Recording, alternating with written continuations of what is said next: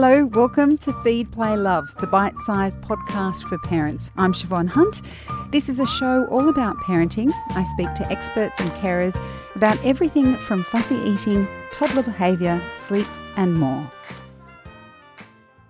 Babies are born to be social. They want to communicate with people despite not being able to physically say what they need out loud. The field of infant mental health acknowledges the importance of babies' social and emotional health right from birth until the age of 3. Associate Professor Brigid Jordan is a national board member for the Australian Association for Infant Mental Health, and she's here to help explain this a bit more to us. Hi, Brigid, how are you? I'm well, thank you.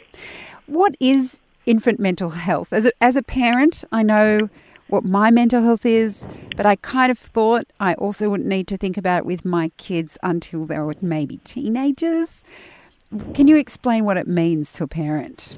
Well, yes, we can take the mental health of infants and toddlers and very young children for granted, but in fact, infant mental health is an achievement. And so what we mean by infant mental health is that a baby is developing emotionally in a way that enables them to have positive relationships with their parents, good social interactions. They're able to express their needs and their preferences and their desires. And it's probably only in the last 10, 20, 30 years that people have paid attention to the fact that infants and toddlers have memories of events and they can respond to traumatic events with signs of distress. So babies, like everybody else, life impacts on them and they can be happy, they can be sad, they can be anxious, they can be worried. They do have memories. They have memories of dramatic events, but also they build up memories of very small events that help them understand the way that the world works. So how would being born in an ICU affect, or being born and then placed in ICU, affect newborns and their mental health? Well, that's a really good question. And, of course, the thing to pay attention to is, as for adults, people's reactions are different. So different experiences impact on individuals in different ways. But there are potentially two sources of stress for the infant in ICU, or a baby who's born full term but then has a dramatic medical condition that requires surgery, like cardiac surgery or something like that. So the first thing is that the baby is, like, usually babies are born and their first job, if you like, is to sort out being in the world, sorting out the feelings of their body, you know, what's hungry, what's being tired, what's being bored, what's feeling kind of a bit fractious and what's going to fix that. Babies who are placed in ICU are usually there because they're sort of undercooked or they've got very serious medical problems. And so these babies are learning what babies normally have to learn, but also coping with a body that might be unreliable, a body that might be in pain, a body that might be huffing and puffing and having trouble breathing. And so those kind of physical impingements are an emotional demand as well, because things are not going smoothly for the baby. Things are a big effort. So, and also medical procedures can be frightening, they can be impinging, they can be unpredictable. So the baby might get in quite an alert and alarmed state because they don't know when something's going to happen to them that will be frightening, will be overwhelming, will be painful. Alongside that, the parents whose task it is to sort of buffer the baby from, you know, the slings and arrows of fortune and what goes on in the house and, you know, too loud an environment or, you know, a too kind of curious older brother or sister, that kind of stuff, which is usually what happens at home. Those parents who in hospital are wanting to buffer the baby from what's happening medically are often very frightened themselves, traumatised, might be anxious about the survival of the baby. So their minds are sort of doing mental gymnastics, trying to come to terms with the unexpected events in terms of the illness of the baby. And so they've got less emotional resources to help the baby. So the baby's kind of got a double whammy. They've got the impacts from the hospital environment and they've got parents who are compromised in what they would normally be able to offer the baby. So how do we deal with that as parents, I guess, especially if they're in ICU and perhaps they're in, you can't even touch them. How can you help a child in that situation, or does it come afterwards when you're able to take them home? No, it's really, really important for parents to do as much as they can while the baby's in hospital. So it's worth remembering that babies recognise the voice of their mother and father after, or, you know, the parents, the people who've been around the baby in utero, those voices are recognised post-birth.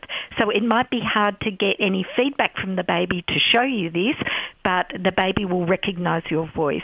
The babies recognise the smell of their parents. So being present, touching as much as you can, speaking to the baby, some gentle music, letting the baby know that you're there alongside them is really important. It can be hard for parents to have the confidence to do that sometimes because the baby's so in need of medical care. And so it's really important to have conversations with the nurses and the medical team about what you can do. In terms of people around the parents, it's really important that they do whatever is needed sort of at home in terms of looking after toddlers, bringing toddlers in to visit the mum and dad and the newborn baby, cooking, cleaning, all that kind of stuff, so the parents are as free as possible to be with the baby. As much as possible, you don't want to interrupt the normal getting to know you processes that would have happened at home if the baby wasn't unwell. And if a baby has had surgery or other medical interventions after birth, I know a friend of mine had that happen with her baby, and she, for months afterwards, was feeling that the baby wanted to be with her more, wanted to be on her more, and she was more than happy to do that, but felt that that was a result of her going through surgery at such a young age. And yet I feel like some people didn't take that seriously. They didn't take her seriously, that maybe they felt, oh, the baby's too young to be like that and you need to treat the baby normally for it to get into normal sleep patterns. How do you respond to that situation as a mental health, an infant mental health professional? Yeah, so I would respond to that by saying the baby knows what they need, and this mother knew what the baby needed. So I would have been supporting her. So babies learn to do things, inverted commas, independently, like sleep, you know, independently, go out into the world and develop from a secure base. And there were lots of things to wobble that baby's sense of a secure base when they were in hospital. And so the baby is needing a bit more, I call it scaffolding, from mum and dad before they're able to do those things independently. In a way, I've surveyed parents of babies 6 weeks after they went home from having cardiac surgery, and there were high rates of feeding, sleeping and crying problems, even though the babies were 4.5 months old. And so I think that these babies are learning to do normal stuff, but that they have also had to cope with the surgery and impacts of being in hospital. And so no wonder it takes them a bit longer to navigate that whole cycle of feeding and sleeping and being alert and playing and feeling confident that they can kind of do that a bit more on their own and with a bit less scaffolding from mum and dad. So I think it's really important that parents have the confidence to give their baby what they think their baby needs, and you cannot spoil a baby. Babies, like once babies have got what they need from mum and dad, then they're curious about the world. They will kind of separate enough to go out and learn. They don't want to cling to you the whole day just for the sake of clinging to you the whole day. If a baby's clingy, it's because they need a bit more mummy or daddy petrol before they can do other things.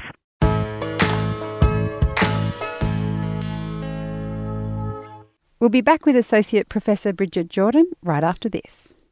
When you become a parent, you enter an exclusive club, one that only other parents can truly understand. I spent a lot of time running and yelling names. Come back, get back here. But I bought him one of those backpacks that had a lead, like, you know, a monkey one. Because it doesn't look as bad. Yeah, like a disguise. The Parent Panel is a weekly podcast that invites adults to ponder the big questions of looking after small children, with more than a bit of humour mixed in. Join us for The Parent Panel, wherever you get your podcasts.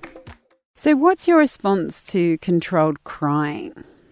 Well, that's a very contentious question. I realise that. Just threw a little bomb in there for you. Yeah. So My response to controlled crying is that people from an infant mental health perspective struggle a bit for two reasons. One is because it kind of cuts across intuitive parenting responses. So, you know, many parents, it does not feel right, and I'm not comfortable with giving parents instructions to do things that don't feel intuitively right for parents. On the other hand, and also, I think that leaving a baby to cry and to cry for increasing amounts of time just teaches the baby if you cry longer, then the parents will come. So we would prefer ways of helping the babies to sleep that are built on the baby feeling safe enough to go to sleep by themselves, and the baby having the confidence to do that. Having said that, some babies do respond to structure, and sometimes parents are so anxious about a whole muddle of things or have trouble kind of, if you like, separating enough from the baby to recognise when the baby's giving them cues that actually they can manage on their own. They just need a bit of a whinge and a grizzle and then they will go off to sleep, or that they're just protesting a bit and then they'll go off to sleep. So I think one really needs to think about what's the age of the baby, what's the emotional developmental stage of the baby, what kind of going to sleep nighttime regime is going to suit this baby and this family, but from the point of view of the baby's emotional independence. So you need to think about, like, sleep's about separation. So the baby has to kind of be confident that things are going to be the same when they wake up. So if there's a lot of stress in the family, particularly if there's anything like family violence or high conflict between the parents, then you can't expect the baby to go to sleep. But you really, as parents, you need to think about, is this my need to cuddle the baby to sleep, or is my baby asking me to be cuddled to sleep? Well, yes, it does. As a parent who's, I think I've had both experiences. We do know now that a baby's attachment to their parents or carers is really important, particularly in that first year. And I think you just touched on a question that is rather tricky for parents to understand or to get their heads around, and that is, how much is too much attachment? Because we have these extremes. The idea of attachment parenting has changed over time from its actual clinical understanding of the words to what people see as, you know, baby wearing and a choice to be with their child all the time. As from the infant mental health perspective, are you able to separate what is enough attachment and what is too much? So in a way, the way you framed the question kind of reveals the misunderstanding about the concept. So when John Bowlby, back in the 1950s, was kind of articulating attachment theory, he says you need to look at attachment behaviour and exploration at the same time. So the idea is that parents need to be emotionally and physically available to the child, so that a child with a secure attachment relationship knows that they can come back and refuel whenever they need. So it's about the parents being available to give the child as much as the child needs or the baby needs. So parents who have fixed views about, I need to carry my child all the time, or I need to breastfeed them till they're 5 or whatever, that's kind of parent-led. That's not baby-led. And so the idea is, the sign of a good, healthy attachment is that babies are free to explore the environment when there's no danger in the environment, when they feel physically okay, they're well, they're happy, they're thriving, and there's no danger in the environment, then they kind of shouldn't be clinging to mum, and mum shouldn't be holding on to them too tight. So the best position to be in is, I'm here and I'm available, but I'm not smothering you, and neither am I pushing you off. If I'm understanding you right, appreciating infant mental health when you've got a baby is about being responsive, available, and not necessarily to smothering for the child. You're responding to their cues and signals, I guess. Does that change as the child gets older? Because of the difference between a baby and a 1-year-old, 2-year-old, 3-year-old? It's the same principle, though what the child will need will be different. Yeah. So, you know, at the playground, like a toddler who has a 15 or 16-month old, they're walking confidently. You get to a playground and they run, because they just love the freedom of running. So, I mean, you need to make a judgment, but some research has shown that there's a limit to how far the child will run before they stop and they turn back and look for mum. So what is good is to be in, on a park bench or something, like in a stable place where the child can look back and find you. Now, you have to be ready to bolt if they're not going to stop. Yes. But it's the same like, at the playground with the swings or with the slide. You know, as a parent, it's your job to make a judgment about, no, that's too high, that's not safe, it is safe.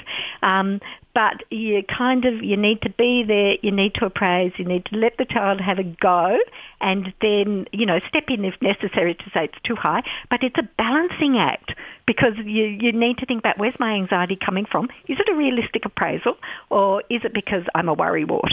Goodness, I feel like we should move on to talking about parent mental health, not into because they're entwined, aren't they? I mean, you have to be self-aware enough to be aware of your own child's mental state. Yes, well, their emotional state, but and also, it's very helpful to think about, how was I parented, and do I want to do parenting the way my parents did it, or do I want to do it differently? And it's quite often parents do want to do it differently. So parents who may have had parents who are too harsh or too slapdash, might want to be kinder and gentler or a bit more engaged and involved. And so then it can be a bit hard to kind of think about, well, what's a good middle distance? So sometimes parents who've had very harsh parenting, they find it very hard to have any conflict with their child. So very hard to set any limits because any limit feels cruel. Whereas a 3-year-old is terrified if they feel like they run the world and they've got the parents wrapped around their finger. Well, at one level it's wonderful. Ooh, I'm the king of the castle, you're the dirty rascal, that nursery rhyme. That's what that's about. That's about the omnipotence of a 3-year-old. But it's, wonderful. And exhilarating and exciting and downright terrifying as well. So, 2-year-olds and 3-year-olds are kind of flipping between these very big emotions and kind of finding out where the middle point is. And so it's helpful if parents are able to accept that emotional range and not feel too organised by it. It's a tough job, parenting, and it's a job that requires thinking and reflection and mindfulness. There's nothing kind of... I mean, there are some things that kind of feel automatic, and the better the experience parents had growing up themselves, then the more automatic it can be, because you can kind of rely on drawing on your own experiences, and you don't get too frightened by what comes out of your mouth when you respond to the child automatically. But if you weren't happy with your own experiences growing up and you want to do it differently, then it does take quite a bit of recalibrating. Brigid, it's fascinating. Thank you so much for speaking with us today. It's a pleasure. Thanks for your interest. That was Associate Professor Brigid Jordan. She's a national board member for the Australian Association for Infant Mental Health, and we'll put links to the organisation in the notes of this episode. Feed, Play, Love is a babyology podcast produced by Debbie Ning and presented by me, Siobhan Hunt. We'd love to hear from you, so if you'd like to get in touch, email us at feedplaylove@theparentbrand.com.au. See you next time.